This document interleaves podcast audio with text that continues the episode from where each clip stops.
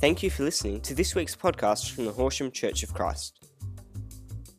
For more information, please visit our website at www.horsham.org.au.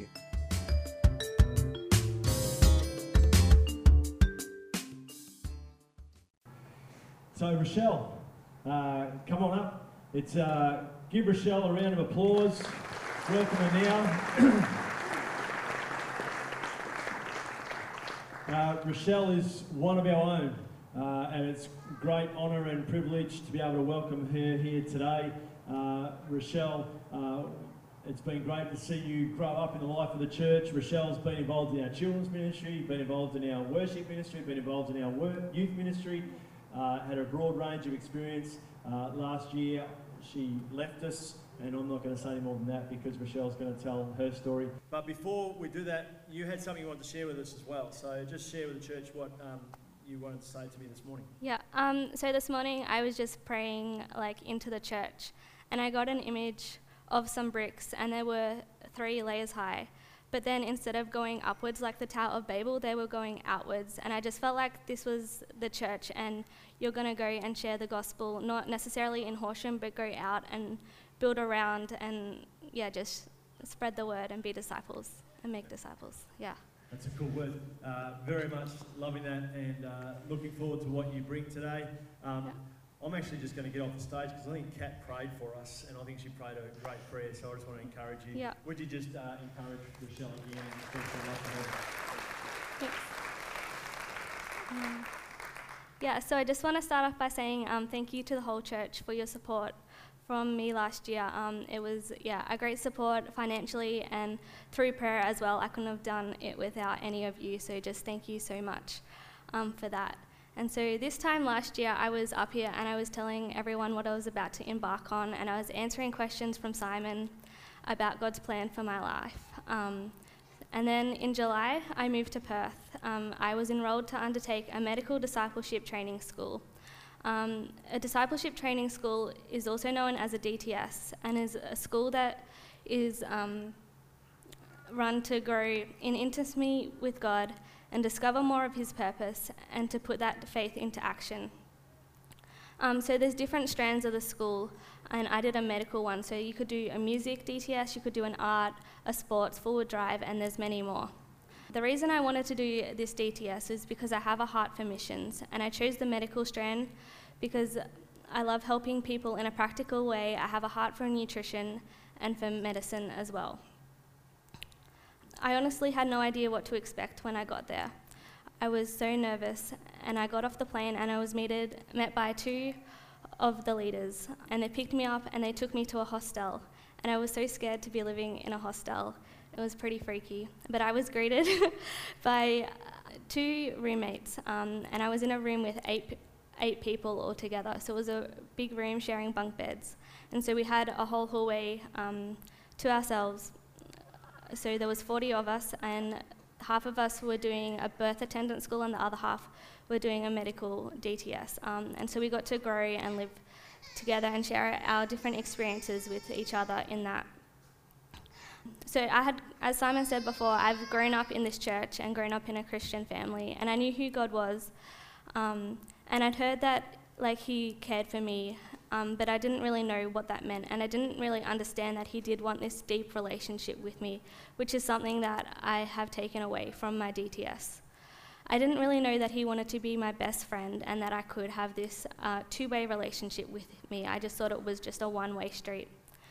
So the first 12 weeks we spent in Perth, and the next 12 weeks we spent in Manila, the Philippines. In Perth, we had lectures each day on different topics. Um, so we had topics on character and nature of God, hearing God's voice, um, lordship, the Father heart of God, spiritual authority, and we had speakers from all over the world um, to come speak to us about these topics. Every day I found out more about who God was and his plan, and I felt God grew closer to me, and I felt he grew, I grew closer to him. And I really felt the love that he had for me. And one thing that really stood out to me um, was this verse, Romans 5, verse 8. But God demonstrates his own love for us in this. Um, we are, while we are still sinners, Christ died for us. Um, so this was just like really on my heart during my time in Perth. So this is my DTS family. This is so we had 30 students in my school um, from all over the world, from 15 different countries. So America, Nepal, Cambodia, Israel, Europe, and Australia. And we had seven leaders as well. Um, so every week we had many different activities, and an average day looked like this. I would get up about 6:30, um, spend some time with God, have breakfast, and get ready for the day. And so it was a 15-minute walk to the Perth base. Um, so at 7:45, I would leave for that with some of my friends, and then at 8 o'clock in the morning, we had morning chores. And so we cleaned the bathrooms, we cleaned the auditorium, the dining halls. So we swept, we we did, um, yeah, lots of things cleaning, which I dreaded, but that's okay. We get used to it. We have to have to clean what we're given. Um, and then at 8:30 we had worship, we had prayer, or we had a Bible study. So every Monday morning, it was always everyone's favorite. It was called Monday morning worship, and it was just an hour spent worshiping our God um, and just praising Him, and it was a really uh, fun time. And then we had times of intercession and prayer. So we would ask God to speak to us and reveal stuff to us, and we would pray into that. So we usually specifically um, prayed for Manila, but we also prayed for other things as well, and we all shared a Bible study together. Then at 9:30 we had lectures. So as I said before, we had different topics, and we would just dig into the Word and what God had to reveal for us.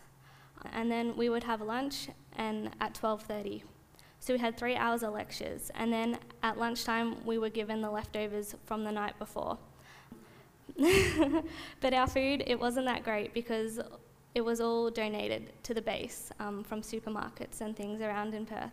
Um, so we were just thankful for what we were given in that. And we had morning tea times, and it was really fun because we had so the old the bakeries would put all their old bread in these garbage bags, just like we do with the Brumbies run.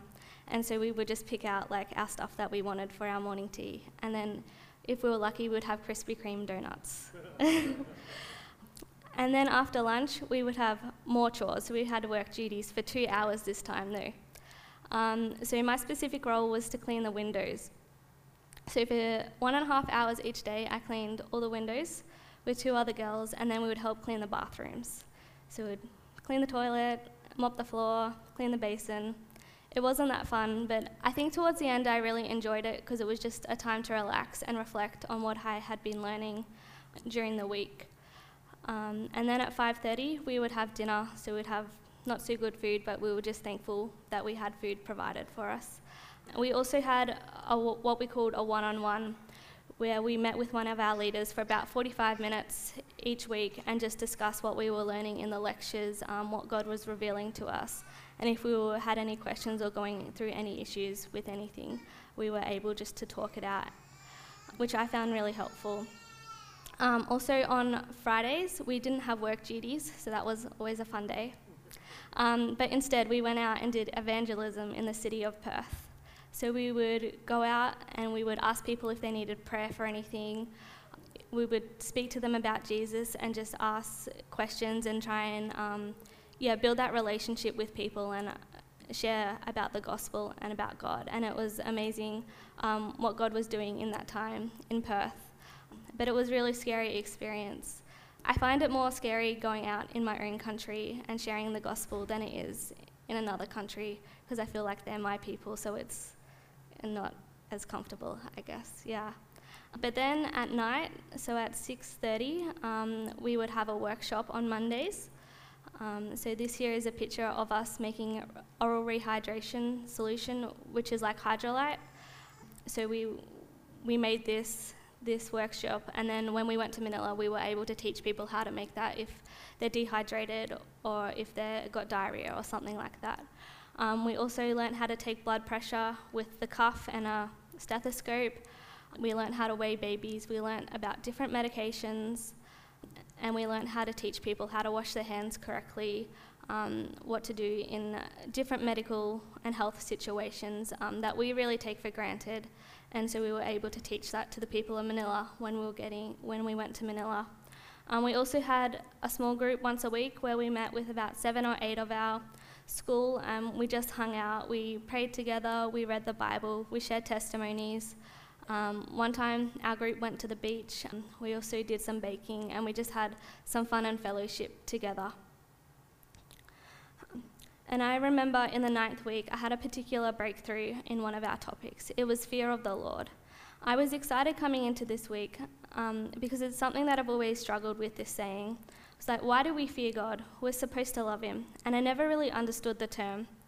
Um, but during that week, I had the revelation that I don't necessarily have to be afraid of Him, but in awe of Him, an overwhelming feeling of admiration towards our Father. And as part of this, we need to lay down our lives. This means we give everything over to God, and everything belongs to Him. And at the end of my week, um, we had a time of application to apply this. Um, so in, a, in our classroom, and a cross was placed at the front. Um, and one by one, we came up to recommit our lives to God and giving everything over to Him and publicly declaring that we follow God's will for our, our life. And during this time, it really hit me that I hadn't obeyed God and I had walked away from Him in my life. Um, so we read in Jonah 1, verse 1 to 4 The word of the Lord came to Jonah, son of Amittai Go to the great city of Nineveh and preach against it, because its wickedness has come, come before us. But Jonah ran away from the Lord and headed to Tarshish. He went down to Joppa, where he found a ship bound for that port. After paying the fare, he went aboard and sailed for Tarshish to flee from the Lord. Then the Lord sent a great wind on the sea, and such a violent storm arose that the ship threatened to break up. I feel like I have a very similar story to Jonah's. So, back in 2015, I was serving in a children's home in Thailand, and I felt like God was wanting me to do a DTS in Perth um, during my God told me that when I was in Thailand. So I contacted YWAM Perth to inquire and let them know that I was interested.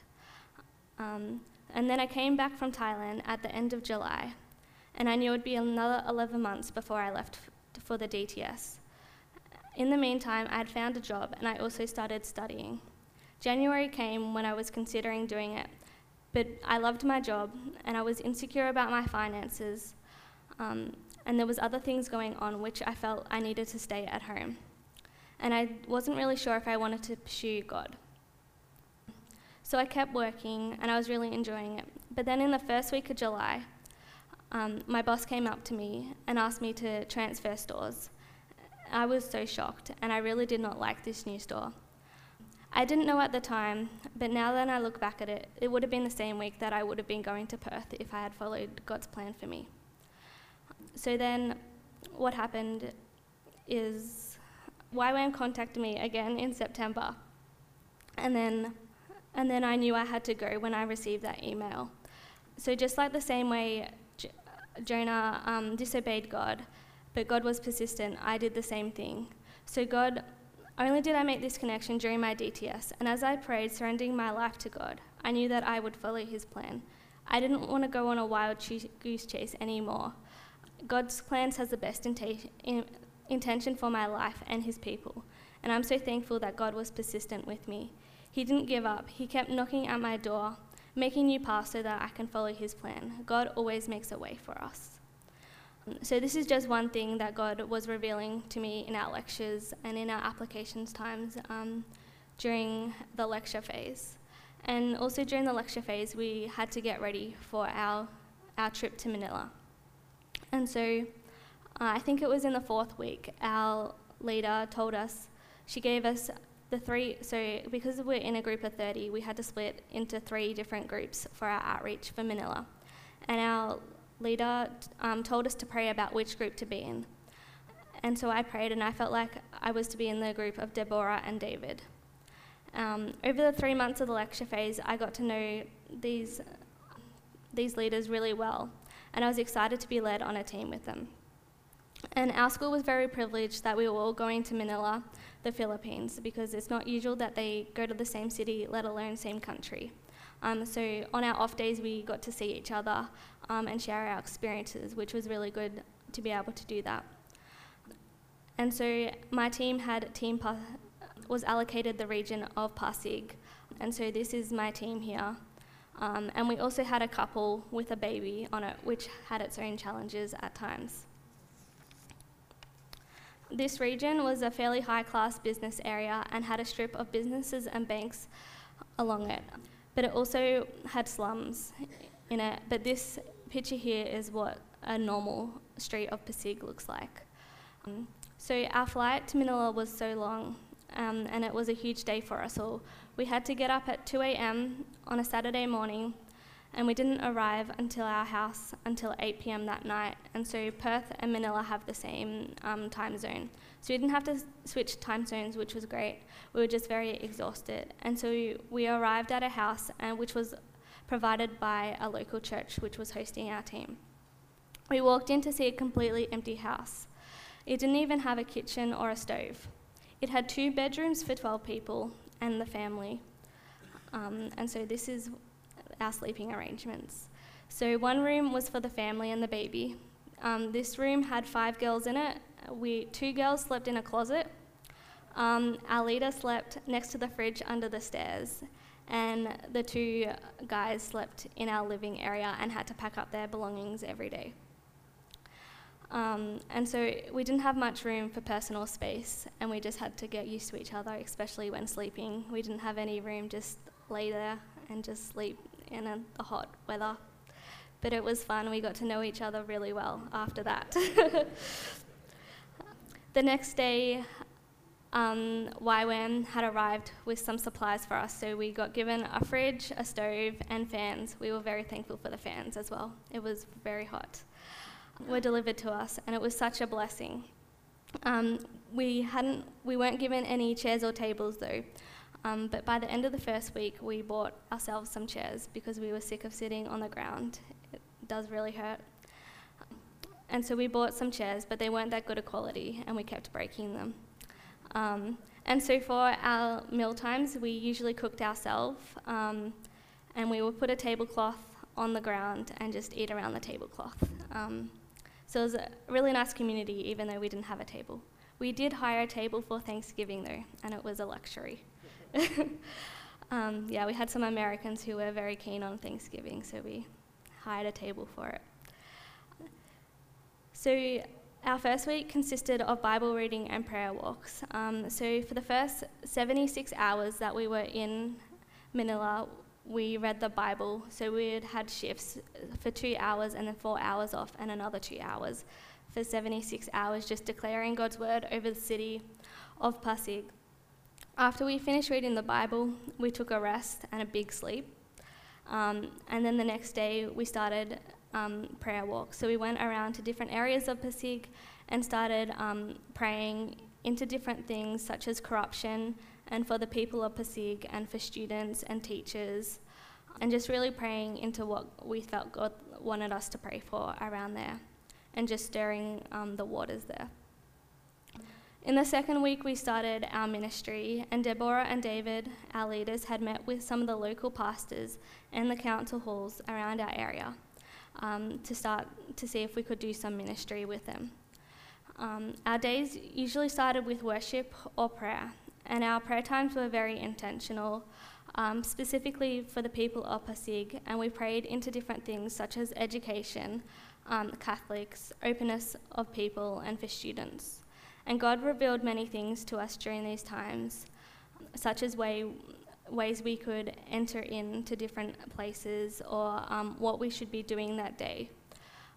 But most of our days consisted of evangelism. And this looked like going out, sometimes with a blood pressure cuff, and sharing the love of Jesus with the locals. Before starting the DTS, I was so nervous about evangelism and very negative towards it. I thought it was only for particular people, and I didn't realize it was for everyone. Um, but I have learned that it is now a lifestyle. People need to hear about Jesus. This message is too good not to share. Um, we, can't be we can't be quiet about it. I remember one morning I went out and did evangelism with Lindsay, one of my teammates. We decided to take our blood pressure cuffs and we prayed about um, where to go and we followed God's direction. That day we took eight people's blood pressures. We were able to pray for them all and share the gospel to them. Some of them had never heard about Jesus before, and it is such an amazing feeling to be able to share the joy of Jesus with them. So, since our team was a medical DTS, we did do clinics. So, we'd set up clinics in our basketball court or in a church. So this, I think this is one of our first clinics that we did on a basketball court. Um, and we really saw God work during these times. It was amazing. Healings were taking place, salvations were happening, and every patient we saw was being prayed for. You could just see God's presence when we ran these clinics. We would first take people's vitals, so blood pressure, pulse, respirations, and temperature. And then we would have a consultation with them, so ask them why they were here. Usually they were here just for a cold. And so we found that uh, easy to treat for them and just give them ideas of how they can fix their cold. So gargling salt water and just very basic things like that. Um, and then we also prayed for every single patient. We had, we also gave out medication if they needed it. So this is Tim on pharmacy during a clinic, minding all the medication. Um, during our first clinic, I really saw God move during this time. I was taking vitals, and I saw four people with extremely high blood pressure go down to 120 over 80, which is a very good blood pressure. And then I saw a patient, and she had low vision and I asked her if I could pray for her eyes to be healed. So I did. Um, and then she opened her eyes, and her vision was fully healed. She was a Christian, and she was so excited that she could read the Bible again. Later that day, that same lady with the eyes um, was being consulted because she had knee pain, and another person in my team prayed for her, and her knee was healed. It was just such an amazing seeing God work um, through me like that. And before going, I didn't. I knew I was going to see healings, but I didn't think that I was going to personally see them. And it was just amazing the way God can use anyone to do anything. Um, so we also went to schools and we taught about dental care and nutrition. There was one school in particular which had over a thousand students. So we gave them fluoride treatment, which is when you go to the dentist, they usually put a paste on your teeth and then you spit it out and it just makes your teeth stronger. Um, so the children in Manila, their teeth are very poor, and some children don't even have any teeth because they're just rotten away with sh- sugar. And so we got to do this fluoride treatment on over a thousand students. We got to pray for each one individually, and then we'd go back to their classroom and we would teach them about how to care for their teeth and how to brush their teeth and that sugar they shouldn't be eating a lot of sugar because that's what makes them have no teeth and makes their teeth sore but then we got to share the gospel with them. And we had over 70% of those students want to give their life to the Lord and know more about Jesus. Um, that was just one thing that really stood out to me during that time. Um, and so this is Sarah and John, and they're sharing the gospel in a classroom. Um, this gave us so many pathways and so we were able to speak at churches. We ran children's ministries, youth ministries. We played for children in a children's hospital. We ran a five day long healthcare seminar. We did health teachings. We did a discipleship seminar for three days. Um, and we went into a jail and got to pray for people and give Bibles out. Um, so during the 11 weeks that my team was in Pasig, um, these are the statistics. So we saw over 2,639 people heard the gospel. Over 1,865 people gave their life to the Lord. Over 3,406 people were personally prayed for, and over 83 people were instantly healed of a physical ailment. Can we just clap and give praise to God for that?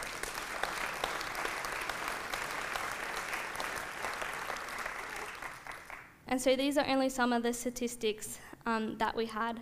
But you can really see that God was working um, in the region of Pasig in Manila and how the impact of 12 people going out and sharing the gospel has on a region and how fast that can go if we listen to God.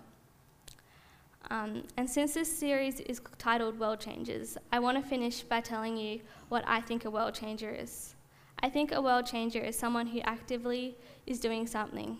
They say yes, and to obey God. When I look at the Bible, there are so many world changes, and Isaiah for me is a great example. If you want to open up your Bibles to Isaiah 6, and we read um, from verse 1 In the year that King Uzziah died, I saw the Lord high and exalted, seated on a throne, and the train on his robe filled the temple. Above him were seraphim, each with six wings. two wings they covered their faces, with two they covered their feet, and with two they were flying. And they were calling to one another, Holy, holy, holy, the Lord Almighty. The whole earth is full of his glory. At the sound of their voices, the doorpost and threshold shook, and the temple was filled with smoke. Woe to me, I cried. I am ruined. I am a man of unclean lips, and I live among people of unclean lips, and my eyes have seen the King, the Lord Almighty. Then one of the seraphim flew to me with a live coal in his hands, which he had taken with tongs from the altar, which he touched my mouth and said, See, this has touched your lips. Your guilt is taken away, and your sin atoned for. Then I heard the voice of the Lord saying, Whom shall I send, and who will go for me? And I said, Here I am, send me. I love this passage because God revealed himself to Isaiah. He was sitting on the throne, and there was seraphim, their angelic beasts, singing praises over God.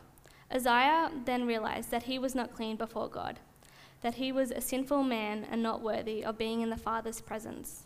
The seraphim came and Isaiah and made Isaiah clean. Then the Lord needed someone to be his messenger to go out and share the good news. Isaiah said straight away, without any hesitation, Here I am, send me. I love this passage. I think it relates a lot to our lives. When we come before God, we are unclean. We are not worthy of Him. But then through Jesus, we are made clean. We are able to be with Jesus and have a relationship with Him. Because of the wonder and awe that I'm in, um, because of Jesus, we need to be there saying yes to everything that God has asked me to do. Isaiah then went on to prophesy over Israel. This is what a world changer is going to do. They're going to surrender all, give their life over to Jesus, and obey him. In Matthew 5 15 to 16, we read, Neither do people light a lamp and put it under a bowl. Instead, they put it on its stand, and it gives light to everyone in the house. In the same way, let your light shine before others, that they may see your good deeds and glorify your Father in heaven. When we are world changers, we are going to shine that light around us, God's light around us. It doesn't matter where we are. Just say yes. Obey your Heavenly Father and His plan for your life. We are all in different places. Be that shining light in your community, in your home, in your family, at your workplace, amongst your friends. It doesn't matter where you are placed, uh, be that shining light. For me, last year it was in Pasig. Now I'm at university, and that is my mission field.